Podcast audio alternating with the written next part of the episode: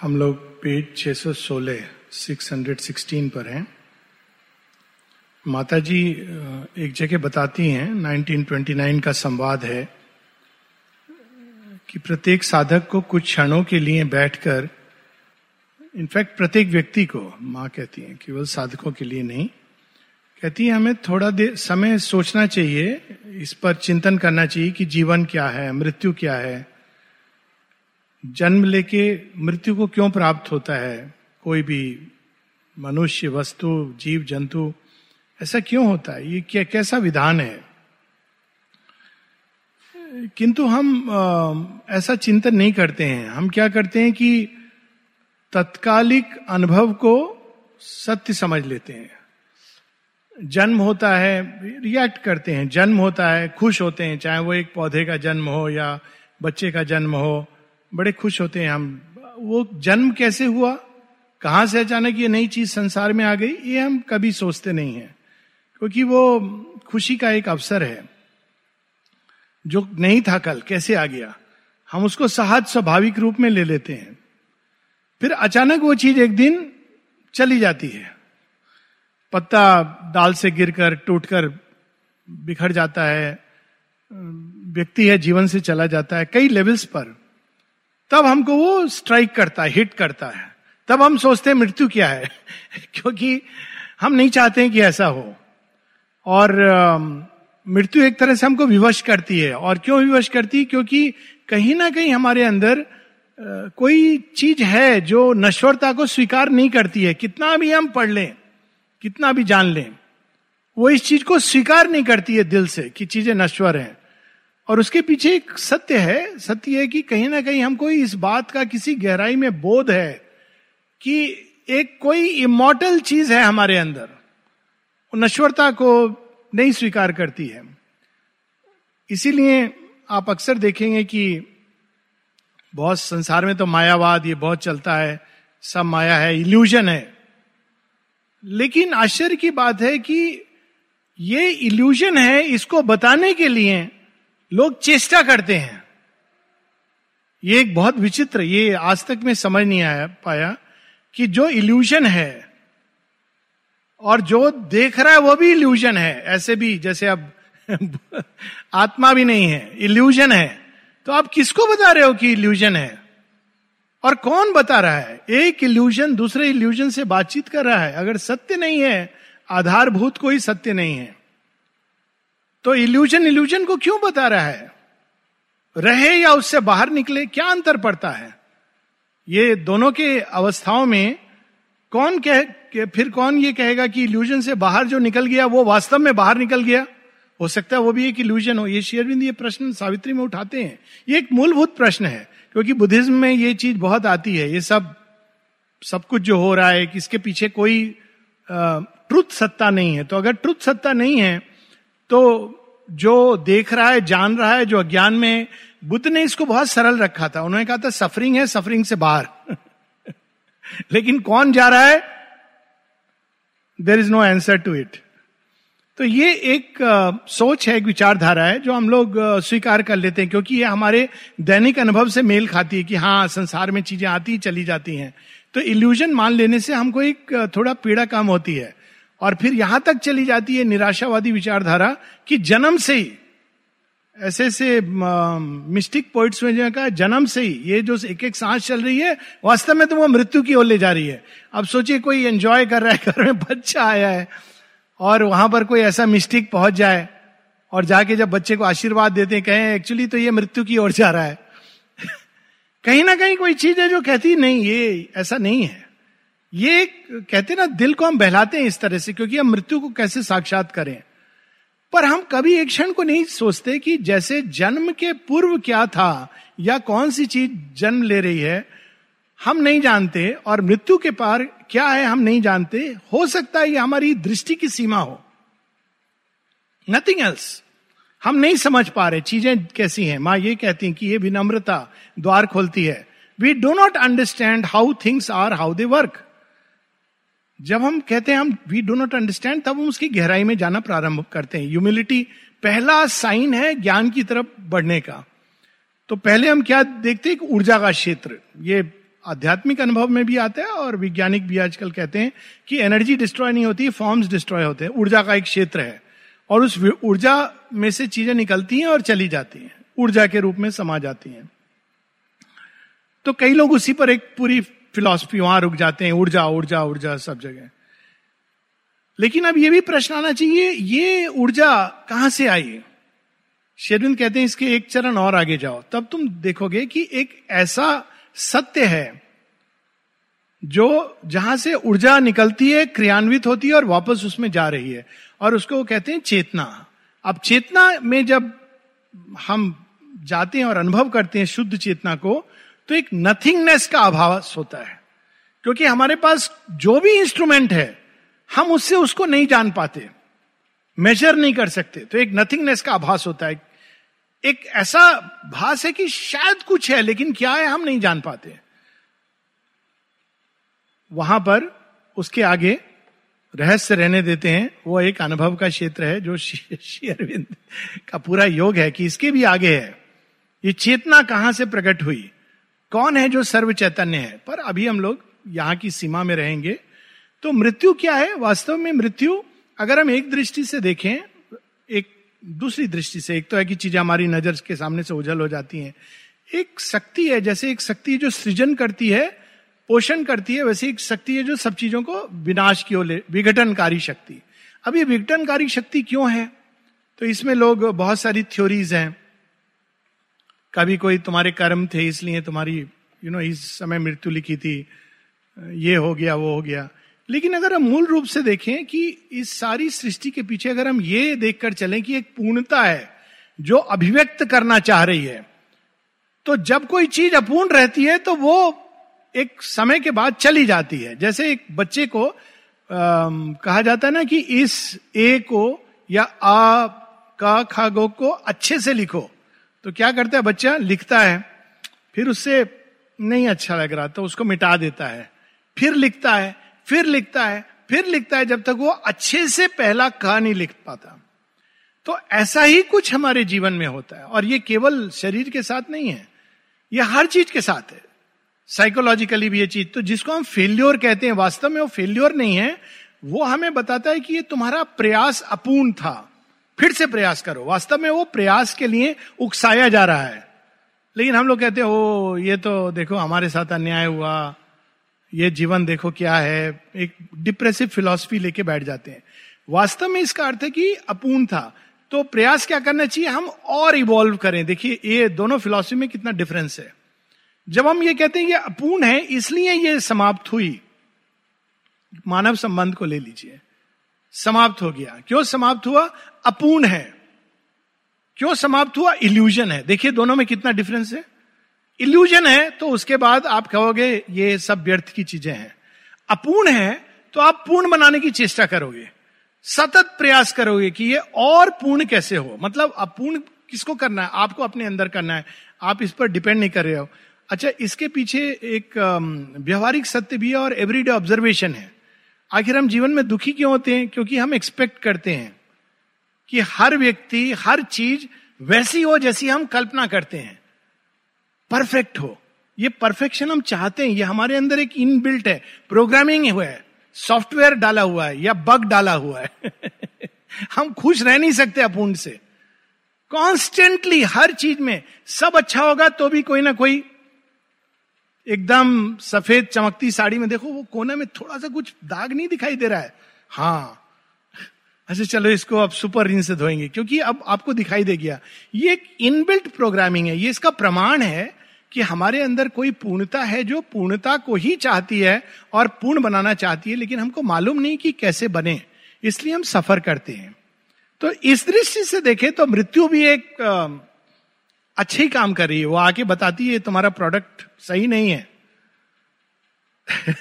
लेकिन यहां ये मृत्यु क्या है, जिस जो हम सावित्री में देखते हैं मृत्यु, ये सही क्यों नहीं है? कौन सी चीज है जो सीधा एक झटके में पूर्ण क्यों नहीं बनने देता है? आप देखेंगे एरर्स। एक कंसेप्ट है जापान में 6 सिग्मा, मतलब 1 मिलियन प्रोडक्ट्स में एक गड़बड़ हो सकता है, वो इतना स्वीकार करते हैं। 1 मिलियन यानी 10 लाख, 10 लाख में अगर 2 गड़बड़ हो जाएं एरर तो कहते हैं ये अच्छी चीज नहीं है। हमारे यहाँ मैं कहना नहीं चाहता हूं हम लोग का क्या परफेक्शन, लेकिन उनका ये है एफर्ट ये रहता है कि 1 मिलियन में 1 वहां तक अलाउड है, लेकिन एरर आता है। इसको ऐसे समझिए, एरर क्यों आता है? आप कोई काम कर रहे हैं, एरर कैसे आता है? ओह भूल हो गई। भूल क्यों हुई? ध्यान भटक गया। ध्यान क्यों भटका? अनकॉन्शियस हो गए कुछ देर के लिए। तो अब ये हमारे एरर क्यों आते हैं? अब पूर्ण क्यों नहीं हो पाती चीजें एक झटके में? क्योंकि पीछे कोई चीज है जो हमारे ध्यान को अनकॉन्शियसनेस में डाल देती है एकदम। इसीलिए एक simple practice for yoga is, बड़ी बड़ी चीज तो बाद में, कि जो भी व्यक्ति काम करे, जो भी अनुभव से गुजरा उसको पूर्णता से करे, उसके डेप्थ में चला जाए। It is a practice of yoga. आप सफाई कर रहे हो उसके, नहीं तो क्या होता है आधा इधर का ना उधर का, उसके आप डेप्थ में जाएंगे तो आपको उसका जो सार तत्व है यू विल रिसीव इट। आप साफ कर रहे हैं तो उसको एकदम परफेक्शन से कैसे उसको साफ करना है, और इसको योग में कहा जाता है अटेंशन एंड अवेयरनेस, पूरी चेतना के साथ, पूरी अटेंशन के साथ कोई भी काम करना। यहां तक कि जैन बुद्धिस्ट कहेंगे भोजन भी कर रहे हो तो पूरा भोजन में सारी इंद्रियों के साथ ग्रहण करो। That is one path which indicates it's a one effort at getting at the essence of experience of everything. तो मृत्यु क्या करती है? ये हमारे अंदर अनकॉन्शियसनेस के कारण क्या होता है? अंधकार। इसके कारण क्या होता है? हम सबसे पहले जो हमारा सत्य है उसको नहीं देख पाते, नाम रूप के परे क्या है उसको नहीं देख पाते, नाम रूप में बन जाते हैं, बाहर की परिस्थितियां, बाहर के सर्कमस्टांसेस, बाहर की घटनाएं, इसमें उलझ जाते हैं। उसने मुझे क्या कहा, इसने मुझे कैसे कहा, इन चीजों में उलझ जाते हैं क्योंकि हम केवल उसको देख पाते हैं। अंदर में क्या हो रहा है उस पूरा विशाल क्षेत्र अंधकार ढक देता है और साथ में हमको अनकॉन्शियस कर देता है। हम अपने आप को नहीं जानते, भगवान को नहीं जानते, और इन कारणों से हम पूर्णता को प्राप्त नहीं कर पाते। और क्यों इसको ये काम दिया गया है वो बाद में माताजी बताएंगी, उसको अभी हम नहीं जाएंगे। उसको ये काम दिया गया है मृत्यु को, तुम ऐसा करो, उसको सैंक्शन है इस बात का। तो डिले करती है भगवान के काम को। जब तक हम पूरी तरह कॉन्शियसली कोई चीज नहीं करेंगे वो परफेक्शन नहीं आने देगी। ये भी एक, जब तक हम पूरी तरह दिव्यता से जुड़ के कोई चीज नहीं करेंगे परफेक्शन नहीं आने देंगी। इसीलिए माँ कहती है इवोल्यूशन का पाथ इतना कठिन है, कॉन्स्टेंटली हमको परफेक्शन की तरफ स्ट्राइव करना है। अब यहां पर मृत्यु वही शक्ति जो परफेक्शन की ओर नहीं जाने दे रही है, वो मन के क्षेत्र में एक मन जो विचारों का क्षेत्र है, वो इस प्रकार के विचारों का जाल बुनती है। जीवन को जैसे हम देखते हैं, अनुभव करते हैं सीमित ढंग से, उसके आधार पर हम सब एक व्यवहारिक फिलॉसफी बना लेते हैं और अनफॉर्चुनेटली उसको हम कहते हैं ज्ञान। ये ज्ञान नहीं है, ये केवल हमारा एक ऑब्जर्वेशन और इधर उधर से पढ़ के एक फिलॉसफी हमने बनाई हुई है, वर्केबल फिलॉसफी, और मृत्यु उसी को प्रकट कर रही है। मेंटल इनकॉन्शियंट जिसको माता जी कहती हैं। पेज 616 और हम लोग रुके थे इस पंक्ति पर, whose footmarks leave forever the same science, a concrete face of unsubstantial time, a trickle dotting the emptiness of space. यहां तक ये एक अनुभव है जो वैज्ञानिक बताएंगे इस तरह से, तो वो विज्ञान की भाषा बोल रहा है। A stable seeming movement without change, yet change arrives and the last change is death. मृत्यु कहती वास्तव में सब परिवर्तनशील है, सत्य है। लोग इससे दुखी होते हैं लेकिन एक्चुअली खुश होना चाहिए। सब चीजें अगर बदल रही हैं मतलब मेरे लिए आशा है। मैं कितना भी गया गुजरा इंसान क्यों ना हो, मैं बदल सकता हूं। एक बार मुझसे किसी ने कहा देखो ये तो सब बदल रहा है, मैंने बोला मुंह लटका के क्यों बोल रहे हो, खुश होके बोलो। मतलब कि आपके परिवार में जो आपको कष्ट है लोगों से, हो सकता है वो चेंज हो जाए, ये तो खुशी की बात है, ये तो परिवर्तनशील है, मतलब वो चेंज हो सकती है। तो आप ऐसा क्यों सोच रहे हो change is bad? Change can be good. और जो इस छोटी सी चीज को नहीं समझते हैं वो जीवन में बहुत कष्ट प्राप्त करते हैं। आजकल बहुत सारे पेरेंट्स केवल इसलिए दुखी हैं क्योंकि वो चेंज को एम्ब्रेस नहीं कर पा रहे हैं। बच्चे हमारे बस खराब है, वही बस हम अच्छे थे। Change is the law of life. हम कौन है ये निर्णय करने वाले? ये तो विजडम है जो ले जा रही है एक दिशा में। हम नहीं जानते, इसका अर्थ ये नहीं है कि भगवान नहीं जानते कि वो क्या कर रहे हैं। उनकी सृष्टि है, अगर वो ये खेल खेल रहे हैं तो उनको ठीक पता है। लेकिन मृत्यु क्या कह रही है? लास्ट चेंज होते होते अंत में क्या होता है? मृत्यु। ये भी हम देखते हैं। हम क्या नहीं देखते हैं जो हमको मृत्यु नहीं दिखाती है। हम देखते हैं कि वो अच्छा खासा था, वो चले गए बेचारे। बेचारे भी कौन जाने बेचारा कौन है, जो चले गए या जो रह रहे। सोक्रेटिस ने कहा था ना अपने मृत्यु के क्षणों में, कहते मैं तो जा रहा हूं, तुम लोग यहां हो, लेकिन इनमें से भाग्यशाली कौन है ये कौन जानता है। पंच लाइन है। अगर आप सोक्रेटिस की लास्ट स्पीच पढ़ें, पंच लाइन है ये, कहता है कौन जाने भाग्यशाली कौन है। हम क्या नहीं देखते? हम देखते हैं भस्म हो गया। हम ये नहीं देखते कि उस भस्म सैया से कोई उठता है, जागता है, फिर वापस आता है। हम ये नहीं देखते कि वो संकल्प कभी नष्ट नहीं होता है जिसको लेकर इस आत्म तत्व ने देह धारण किया है। हम ये नहीं देख पाते हैं और इसी कारण हम कष्ट पाते हैं। Last change is death. What seemed most real once is निहिल्स show. Most real, हाड़ मास का देह, ये मेरा अपना है, अपना चला गया, अभी कौन है। लेकिन वास्तव में ये हमारा भ्रम था कि हम रियल को नहीं रियल जानते थे, हम अपरेंट को रियल मान रहे थे। ये हमारी समस्या है। रियल है, हर चीज के अंदर एक रियल है, पर हम उस रियल को नहीं देख पाते हैं और बाहर से चीजों को देखकर जुड़ते हैं और फिर दुख भोगते हैं। Its figures are snares that trap and prison the sense. आप देखिए ये किस तरफ ले जा रहा है, इसकी बातों में कैसा लोचा है। कहता है देखो ये सब अंत में तो मृत्यु होती है, ये तो वास्तव में मैंने ही खेल रचा था। अब ये मैं कहां से आ गया, वो मेरा ही खेल था, रियलिटी तो कुछ है नहीं, ये तो एक धोखा है। सेंसेस उसके जाल में फंस जाती हैं। The its figures are snares that trap and prison the sense. The beginningless void was its artificer. Nothing is there but aspects line by chance and seeming shapes of seeming energy. Seeming shapes of seeming energy, यही सत्य है, और कुछ भी सत्य नहीं है। तुम जिसको प्यार करती हो सावित्री, वो तो केवल एक धोखा है, भ्रम है। अब देखिए सीधा कहां ले जा रहा है, मायावाद की ओर। माता जी इतने सुंदर ढंग से बताती हैं शंकराज व्यू, श्री अरविंद व्यू। शंकर भी कहते हैं कि ये संसार एक इल्यूजन है, लेकिन उस इल्यूजन के पीछे एक एकमेव द्वितीय खड़ा है जिसको इस इल्यूजन से कुछ लेना देना नहीं है, वो अपने आप में मस्त है। बुद्ध भी कहते हैं ये इल्यूजन है, इस इल्यूजन के पीछे कोई यथार्थता नहीं है। श्री अरविंद भी कहते हैं ये इल्यूजन है, लेकिन वो इल्यूजन को कहते हैं it's a distortion of a reality. एक सत्य है जो डिस्टॉर्ट हो रहा है, और यदि हम, हमारा काम है इस डिस्टॉर्शन को करेक्ट करते जाना, ये हमारा काम है। देखिए एक छोटा सा डिफरेंस है।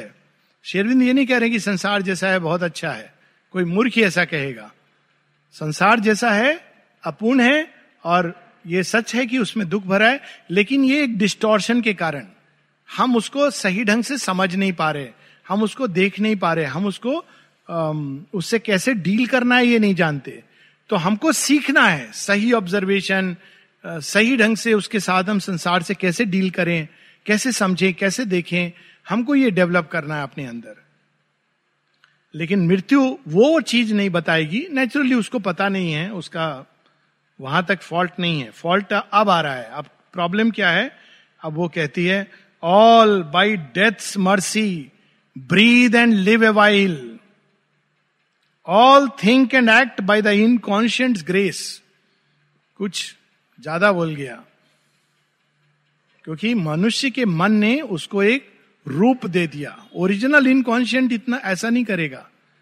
मनुष्य का मन उसको ऐसी शक्ति देता है और भय क्रिएट करता है उसके चारों तरफ, क्योंकि मन तो सीमाओं में देख रहा है, कहता है हाँ कोई शक्ति है जो सब चीजों को मार डालती है, समाप्त कर देती है, तो डरता है इससे, वो नहीं चाहता ऐसा हो। तो उसने मृत्यु को अपने मन में बहुत भयावह बना दिया और वो कहता है यही वो शक्ति है जिससे सब निकलता है और सब उसी में समा जाता है। यही वास्तविक सत्य है, मृत्यु ही सत्य है। Addict of the roseate luxury of thy thoughts. Roseate luxury, देखिए क्या वर्ड है। लोग कहते हैं हाँ तुम लोग आश्रम में बैठ के सुपरामेंटल ड्रीम करते हो, रियल लाइफ तुमको पता नहीं है क्या है।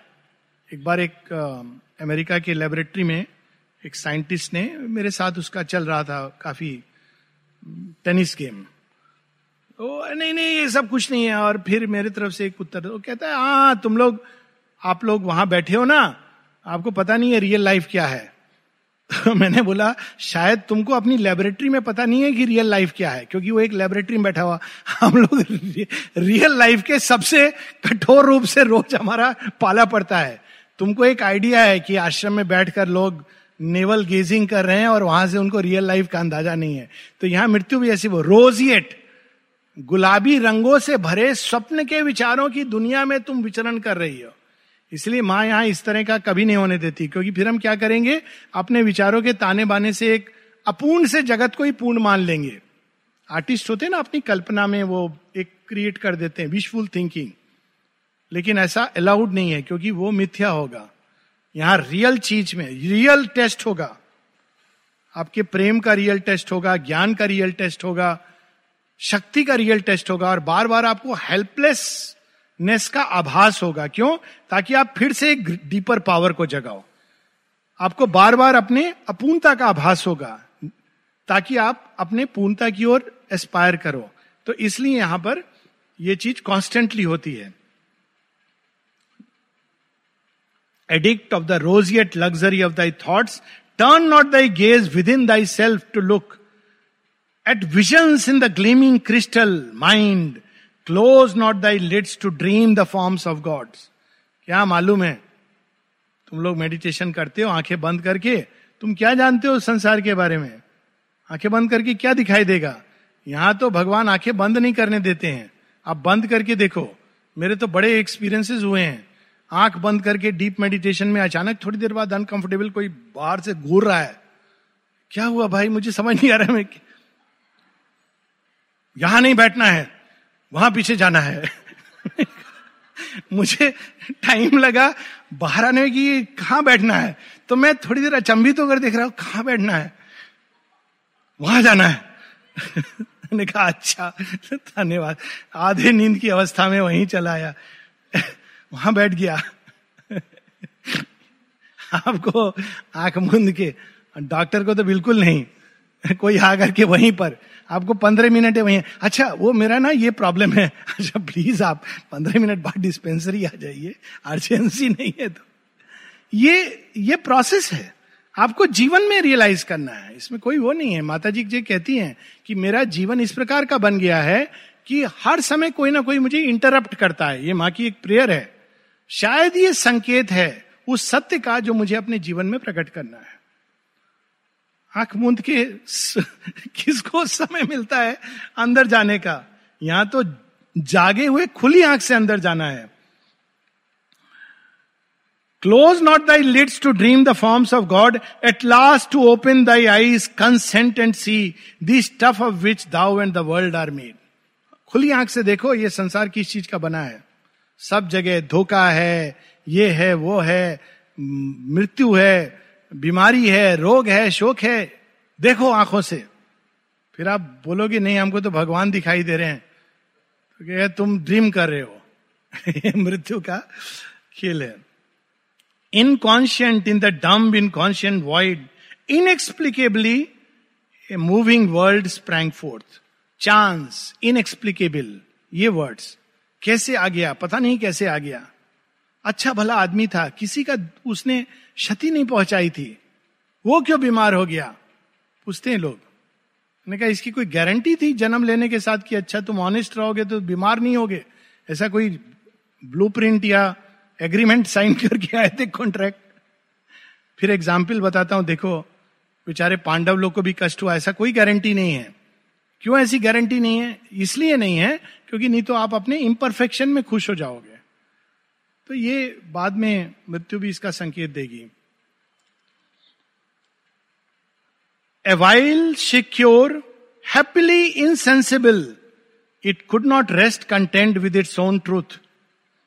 अब वो बता रहा है समस्या क्या है. ये मृत्यु का विश्लेषण है.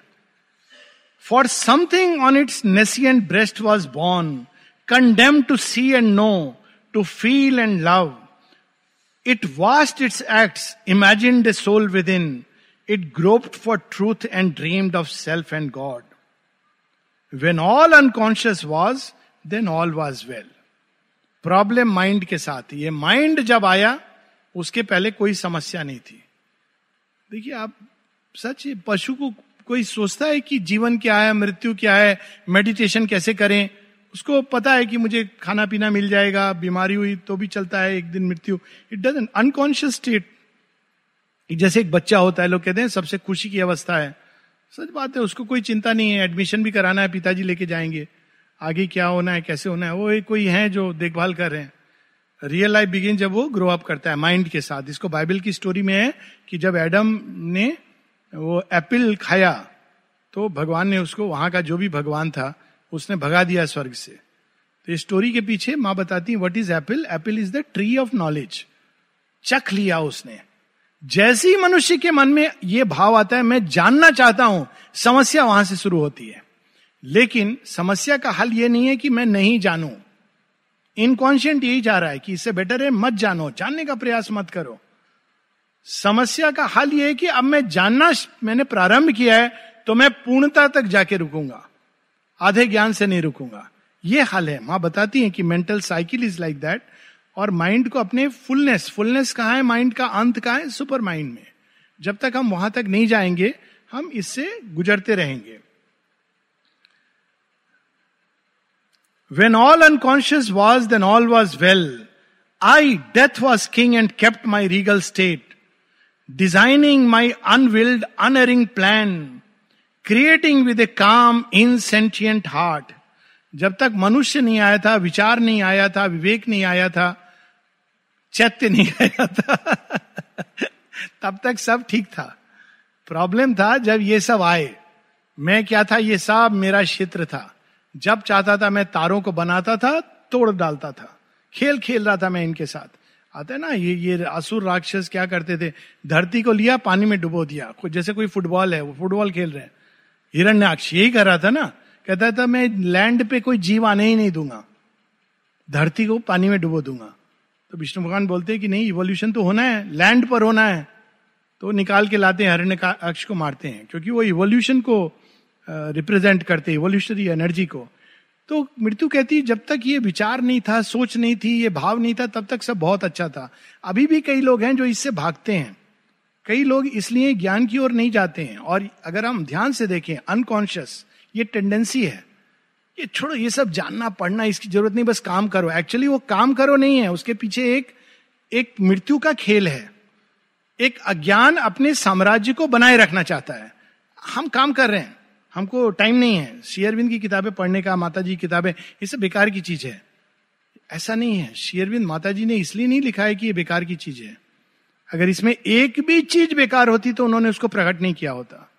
और माँ श्री अरविंद ने बार बार कहा, even if you don't understand you read, क्योंकि जो अज्ञान में है वो मृत्यु के अधीन है, उसको कोई नहीं बचा सकता. हम चाहे कितना भी, ज्ञान इज इंपॉर्टेंट, लेकिन आधा ज्ञान पीड़ा देता है, ये भी सच है.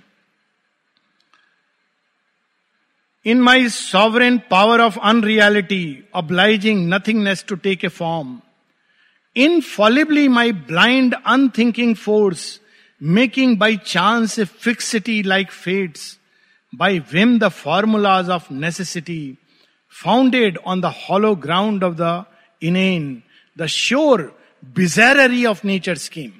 अब देखिए इसको एक practical example से समझे. इनफॉलिबली कहते हैं मैं तो बस रैंडमली कुछ इधर फेंक रहा था, उधर फेंक रहा था, खेल रहा था, खेल खेल में बन गया. मैं कर रहा था, मैं ऊर्जाओं के साथ खेल रहा था, उसमें ये संसार बन गया. अब उसमें कह रहा है कि ऐसे खेलते खेलते रैंडमली, बिज़ेररी, विचित्र. अब उसका एक बहुत अद्भुत उदाहरण है स्वयं चंद्रमा. कल बड़े इंटरेस्टिंग इवेंट्स थे. एक और पूर्णिमा थी, दूसरी ओर चंद्र ग्रहण था. और तीसरी ओर ये वो दिन था जब पहली बार मनुष्य ने चरण रखा था चांद के ऊपर, 50 साल उसके पूरे हुए थे। लेकिन ये चंद्रमा जो इतना पोइट्स को भी आकर्षित करता है, वैज्ञानिकों को, हर किसी को, ये चंद्रमा है क्या, कैसे बना? एक बहुत सारे पत्थर स्पेस में घूम रहे थे, एस्टेरॉइड, उसको पत्थर ही बोलेंगे, घूमते घूमते एक धरती से टकरा गया तो धरती का कुछ हिस्सा निकला, इतना वेग से टकराया एक या कुछ पत्थर, ये थ्योरी में थोड़ा डिफरेंस है बट डजंट मैटर, अल्टीमेटली कुछ पत्थर टकराए और अचानक धरती से एक टुकड़ा निकला। अब वो निकला लेकिन उसमें फोर्स तो थी, काफी आगे गया, लेकिन पृथ्वी के गुरुत्वाकर्षण को एस्केप नहीं कर पाया। तो ऐसा कुछ हुआ कि वो धरती के साथ जुड़ा रहा दूर में जाके और शेप होता हुआ इतना सुंदर चांद बन गया। इट इज अमेजिंग, बिज़ारेरी, कैसी विचित्र घटना है ये। पृथ्वी पर किसी ने पत्थर फेंका और अचानक ही इतना सुंदर चांद निकल आया। दूसरी बार पत्थर फेंका तो डायनासोर खत्म हो गए, एस्टेरॉइड गिरा था। ये भी एक थ्योरी है कि साइबेरिया में पता नहीं क्यों सारे डायनासोर वहीं चले गए, एस्टेरॉइड गिरा और समाप्त हो गए, क्योंकि वो खतरा थे संसार के लिए।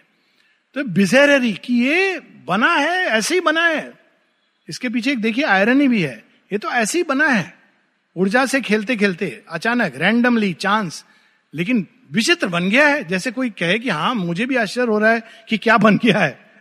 तो कुछ ऐसा ही मृत्यु कह रही है। I curved the vacant ether into space.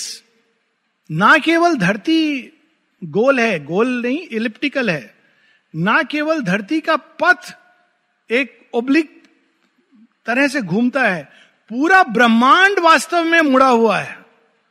कल्पना कर सकते हैं हम कैसे वो मुड़ा हुआ है।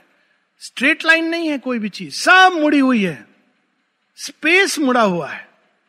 कैसे स्पेस मुड़ा हुआ है? I am resisting the temptation to go into pure physics. अद्भुत है, अगर आप एक बार देखेंगे ना कैसे ये स्पेस बेंट है, कैसे मुड़ी है, और उसके बहुत इंप्लीकेशंस हैं। तो वो कह रहा है मैंने ही इसको मोड़ दिया है। ऐसे ही वैज्ञानिक कुछ की अंधकार, अचित, इनकॉन्शियंट, अचानक इस घटनाएं घटित हो गई। A huge expanding and contracting breath harboured the fires of the universe. I struck out the supreme original spark and spread its sparse ranked armies through the inane. Original spark किसको कह रहे हैं? जितनी भी चीजें प्रकाश दे रही हैं, क्या है वो? जल रहे हैं अनेकों अनेकों दीपक। किस पावर के साथ जल रहे हैं? आप एक सूर्य को देख लीजिए, केवल सूर्य 5 बिलियन ईयर्स तक अभी जलता रहेगा इसी ऊर्जा के साथ। और कब से जल रहा है? 20 बिलियन साल से। ये ऊर्जा कहां से आई? ओरिजिनली ये सब कुछ नहीं था। तो मृत्यु कह रही है केवल एक वायु की तरह एक्सपेंशन और कॉन्ट्रैक्शन, स्पेस। और अभी भी यूनिवर्स केवल सांस ले रहा है, एक्सपैंड कर रहा है। तो कह रहे ये एक्सपेंशन कॉन्ट्रैक्ट होते होते एक दिन मैंने खेल खेल में माचिस जला दी, ओरिजिनल स्पार्क। और वो जो फैली है हवा के कारण कि सारी सृष्टि में जहां देखो वहां आग लग गई है, ओरिजिनल स्पार्क। लेकिन वो अब ये कहना नहीं चाह रहा है कि नहीं मेरे से भी ऊपर कोई है। अब साइंटिस्ट बोलेगा तो बोलेगा अपने आप हो गया। कोई ओरिजिनल कहीं पर चिंगारी लगी, कैसे लगी? कहते अब वो ऊर्जा थी, इतनी इंटेंस ऊर्जा थी, कंप्रेस होती गई। ऐसे कैसे ऊर्जा आई, इतनी कंप्रेस कैसी हो गई कि उसमें विस्फोट हुआ? ये सब सवाल के उत्तर हमारे पास नहीं है, हम खोज रहे हैं। जब खोजेंगे तो बता देंगे। हो सकता है विज्ञान 5000 साल बाद कुछ खोजेगा इस तरह की चीज। प्रॉब्लम है मनुष्य के पास इतना टाइम नहीं है, क्योंकि अगर वो प्रतीक्षा करेगा उसके पहले वैज्ञानिक ब्लो आउट कर देंगे यूनिवर्स को एक्सपेरिमेंट के द्वारा। And spread its sparse ranked armies through the inane, manufactured the stars from the occult radiances, marshal the platoons of the invisible dance. अगर हम रियली इसको रियल टाइम में देखें, तुम देखें सब चीज नाच रही है, नृत्य करें। इवन सूर्य का ये जो गति होती है, सूर्य भी गतिशील है। ये लोगों को लगता है एक जगह स्थिर है, और अगर आप देखेंगे सूर्य, चंद्रमा, अलग अलग जो धरती और अलग अलग ग्रह हैं इत्यादि, तो actually they are moving in a very rhythmic way. ये रियल टाइम इमेजेस हैं, डांस कर रहे हैं वो. तो ये कैसे ये डांस पैटर्न बना? Invisible dance. I formed earth's beauty out of atom and gas. अब इसमें देखिए आयरनी है, एक असंभव सी चीज मृत्यु कह रही है. कोई भी व्यक्ति थोड़ी सी भी बुद्धि होगी तो वो लगाएगा कि नहीं ये कैसे है, एक अचित अंधकार ये कैसे कर सकता है, वो तो सर्वज्ञ होगा, सर्वशक्तिमान होगा. तो यहां पर एक जेंटल आयरनी है, जैसे कोई ब्रैगर्ट, माने इसको जब कमेंट्री किए तो माँ यूज करती ब्रैगर्ट, जो खूब कहते हैं डींग मारना, क्या कहते हैं उसको, डींग मारना ना, बहुत अपना शो ऑफ कर रहा है. तो मृत्यु भी शोइंग ऑफ मोड में है, मैंने किया, मैंने किया. क्या किया? वो कहता है कि फिर क्या किया मैंने, अचानक एटम और गैस को लेकर के सौंदर्य की रचना की, सुंदर सुंदर रूप बनाए. And built from chemic plasm the living man, then thought came in and spoil the harmonious world. बस एक गलती मेरे से हो गई, ये बनाते बनाते मनुष्य बन गया, उसके बाद मेरे लिए उसने समस्या कर दी है. वो चाहता है कि मुझे समझे, मुझे जीते. मैं मनुष्य को जब तक नहीं बना रहा था तब तक ठीक था. मनुष्य भी अब ऐसी कुछ कह रहा है कि बाकी तो सब इन्वेंशन ठीक है, ये आर्टिफिशियल इंटेलिजेंस जो आ गया इससे मुझे ही खतरा हो गया है. सब ही एक सोच है. तो कह रहा है कि तब तक ठीक था, देखो मनुष्य तक मैंने कितना अच्छा काम किया. मनुष्य जैसी आया थॉट आ गया, पता नहीं किसने इसके दिमाग में थॉट डाल दिया, और वहां से इसकी समस्या शुरू हुई. थॉट ब्रेन में उपजता नहीं है. श्री अरविंद बताते हैं कि थॉट एक ऊर्जा है, एक व्हीकल है जो सारी सृष्टि में चक्कर लगाता है. हम लोग केवल उसको कैच करते हैं, जैसे एक टेलीविजन में हम चैनल लगा के कैच करते हैं. और ये इसलिए जरूरी है जानना क्योंकि इसका मतलब है हम चैनल चेंज कर सकते हैं. लेकिन हम क्या करते हैं, जो भी विचार आया हम उसको सत्य मान लेते हैं, आइडेंटिफाई करके यही सच है. सच ये नहीं है. हम इस थॉट को माध्यम बना सकते हैं इवॉल्व करने के लिए. ये एक अपने आप में पूरा अध्यात्म ज्ञान है, उसको कहीं पर अन्य जगह. Matter began to hope and think and feel. Tissue and nerve bore joy and agony. The inconscient cosmos strove to learn its task. An ignorant personal God was born in mind. फिर वो जो अचित अंधकार, उसके अंदर मन आया, उसने जो समझने का प्रयास किया, जानने का प्रयास किया, फिर उसी ने एक पर्सनल गॉड, एक भगवान की रचना कर दी, क्योंकि उसके लिए वो कन्वीनियंट था. अपनी कन्वीनियंस के लिए उसने एक भगवान की रचना कर दी, पर्सनल गॉड, यानी अपने व्यूज के अनुसार. ये हम लोग करते हैं अज्ञान में कि हम लोग अपने विशफुल थिंकिंग वाला गॉड होता है. कैसा गॉड होता है? जैसा हम चाहते हैं कि गॉड हो. कैसा होना चाहिए? जो हमारी सब विशेष को पूरा करे. कल्प वृक्ष वैसा भगवान बहुत अच्छा है. हम जाके बोले हमको ये दे दो. एक किसी ने प्रश्न किया मुझे कुछ दिन पहले, क्या माँ सब कर सकती हैं? मैंने कहा क्यों तुम ये प्रश्न पूछ रहे हो इंटेंशन अच्छी नहीं लग रही है. बोलता है नहीं माँ क्या सर्वशक्तिमान है? फिर मैंने प्रश्न दोहराया, क्यों प्रश्न कर रहे हो? कहते नहीं सब कुछ कर सकती है क्या माँ? वो रिवील नहीं कर रहा है. तो मैंने कहा इसका मतलब है कि तुम किसी का मर्डर करो और माँ से बोलो मुझे बचा लो तो माँ बचा लेंगी. ये मतलब है सर्वशक्तिमता का. पोटेंशियली माँ सब कर सकती हैं, करेंगी कि नहीं वो उनकी प्रॉब्लम है, उनकी मर्जी है. क्या हमारी सब प्रार्थना उत्तर देंगी? मैंने कहा देखो प्रार्थना करने का अधिकार तुम्हारा है. ये मैकेनिकल चीज नहीं है कि आपने 10 पैसे का कॉइन डाला और वेट मशीन से आपका वेट बाहर आ गया. तो है ना, आपने इतना डॉलर डाला और वो कोको कोला हाथ में आ गया. ऐसे नहीं है. आप प्रे करो, पूरा होगा कि नहीं वो केवल सर्वशक्तिमान नहीं है, सर्वज्ञ भी हैं. वो डिसाइड करेंगी पूरा होना है कि नहीं होना है, आज होना है, कल होना है, कैसे होना है, ये सब उनके ऊपर है. तो ये, लेकिन हम लोग कैसा गॉड क्रिएट करते हैं? Personal God. फिर जब वो हमारे कसौटी पर खरा नहीं उतरता है तो हम कहते गॉड है ही नहीं. तो ये तो बहुत, भगवान वास्तव में उस पर्सनल गॉड जो हमारे मन की रचना है उसको खंडित करते हैं, क्योंकि वो ट्रूथ नहीं है, वो हमारी रचना है. माताजी ये करेंगी, ऐसे करेंगी, वैसे करेंगी, माताजी के व्यू में माताजी का कोटेशन, माताजी। विनम्रता से क्यों नहीं कहते हमको नहीं मालूम है माँ क्या चाहती हैं, क्या करेंगी। हम इतना समझ सकते हैं कि हमारे अंदर ये क्या इस समय क्या घटित हो रहा है। And to understand invented reasons law the impersonal vast throbbed back to man's desire a trouble rock the great world's blind still heart and nature lost her wide immortal calm Thus came this warped, incomprehensible scene of souls enmeshed in life's delight and pain. यहाँ soul से मृत्यु का अर्थ real soul नहीं है, मन का एक construction है। कहती है सोल कुछ नहीं है, मन ने इसकी रचना की है और वो खुद ही उलझ गया है अपनी ही रचना के अंदर। And matter sleep and mind's mortality of beings in nature's prison waiting death. And consciousness left in seeking ignorance and evolution's slow arrested plan.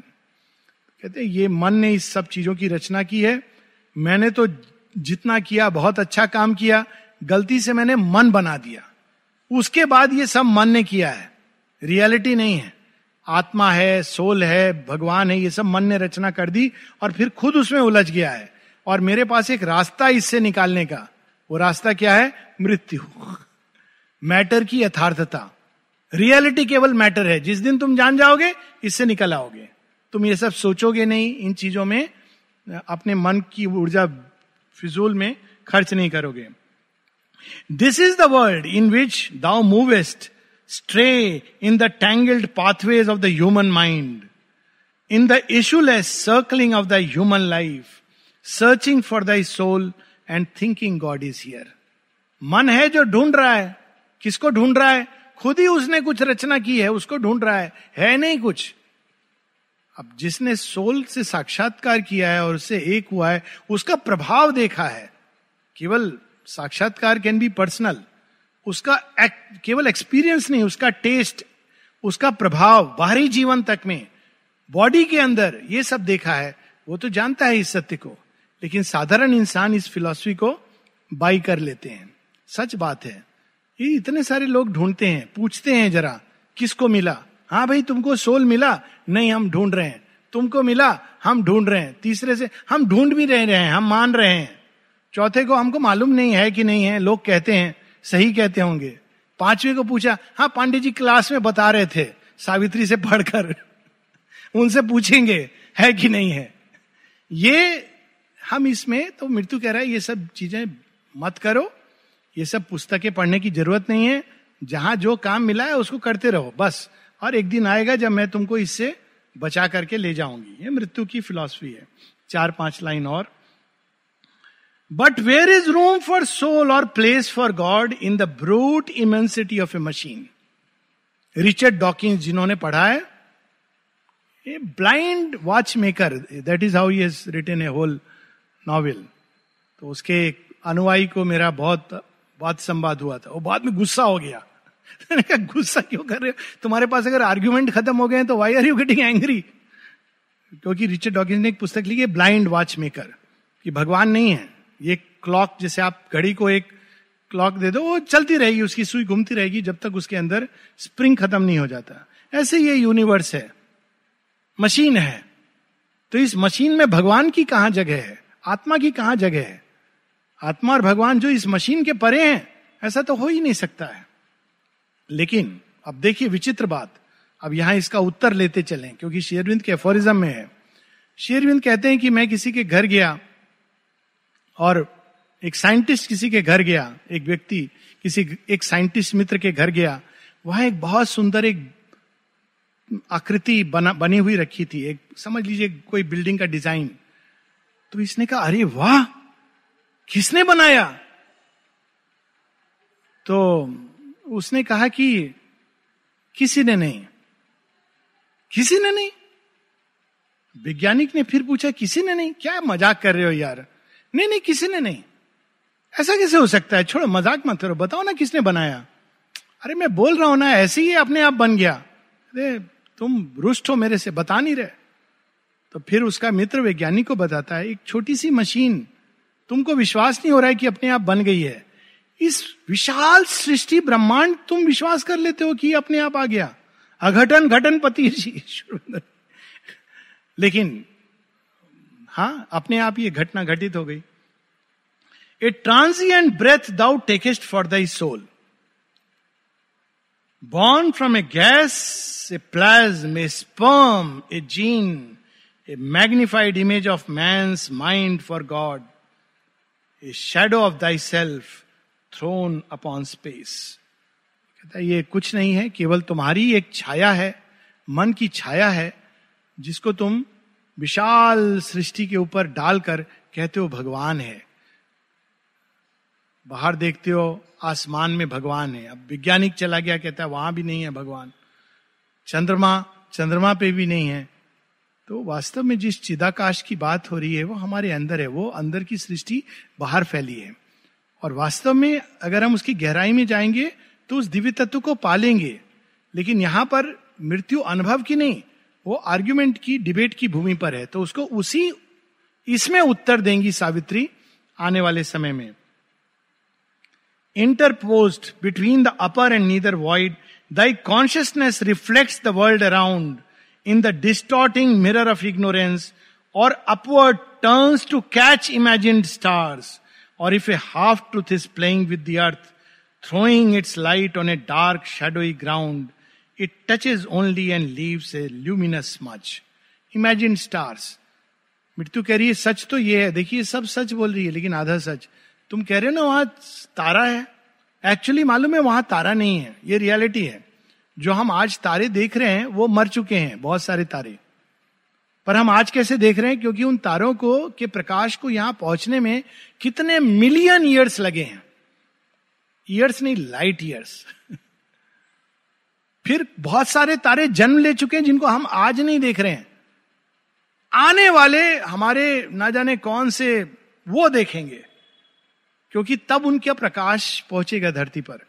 तो वो कह रहा है कि ये सब तुम जानते नहीं हो रियलिटी को, तुम जिसको कह रहे हो कि है वो नहीं है, और जिसको तुम कह रहे हो नहीं है वो है। ऐसे वो पूरे माइंड को कंफ्यूज कर रहा है। अब कह रहा है ये कुछ नहीं है जिसको तुम भगवान कह रहे हो, तुम्हारे ही मन में जो विशेष हैं, डिजायर्स हैं, उसी को तुम संसार में प्रक्षेपित करते हो और कहते हो कि यही भगवान है, यही आत्म तत्व है। और यदि भगवान है भी, लास्ट में कहता है, हो सकता है वो तारों के ही उदाहरण ले रहा है कि उसका प्रकाश, वो तो मर गया तारा, फिर बाद में उसका प्रकाश टच करता है, जब धरती को टच करता है तब तक वो तारा समाप्त हो चुका है, उसके अंदर कोई शक्ति नहीं है, कुछ भी बदलने की शक्ति नहीं है। वो तो टच करता है लेकिन उसके अंदर कोई पावर नहीं है, touches for a while and then vanishes. तो ये सारे आर्ग्यूमेंट्स, वैसे कोई वैज्ञानिक है जो मनीषी है उसने ये सब सुने होंगे, लेकिन कई लोगों के लिए ये अचंभित करने वाला होगा, थोड़ा अनर्व करने वाला होगा, क्योंकि लोगों ने ऐसे सोचा नहीं होगा ऐसा भी होता है। और इन सब में अंश सत्य है, लेकिन ये जानना जरूरी है ताकि हम पूर्ण सत्य को प्राप्त कर सकें। यहां तक हमको मृत्यु बता रही है, आधा सच है इसमें, लेकिन वो क्या चीज छिपा रही है जो हम देख नहीं पा रहे, कि ये सब कहां से निकला, कौन है इसके पीछे खड़ा हुआ, जो रैंडम चीजों के खेल से इतना सुंदर विशाल ब्रह्मांड सृष्टि की रचना करता है। क्या वो केवल एक कवि की कल्पना है, या वो एक योगी का आत्मदर्शन है, ये नेक्स्ट क्लास में है। Sorry, it is good to keep a little suspense on this.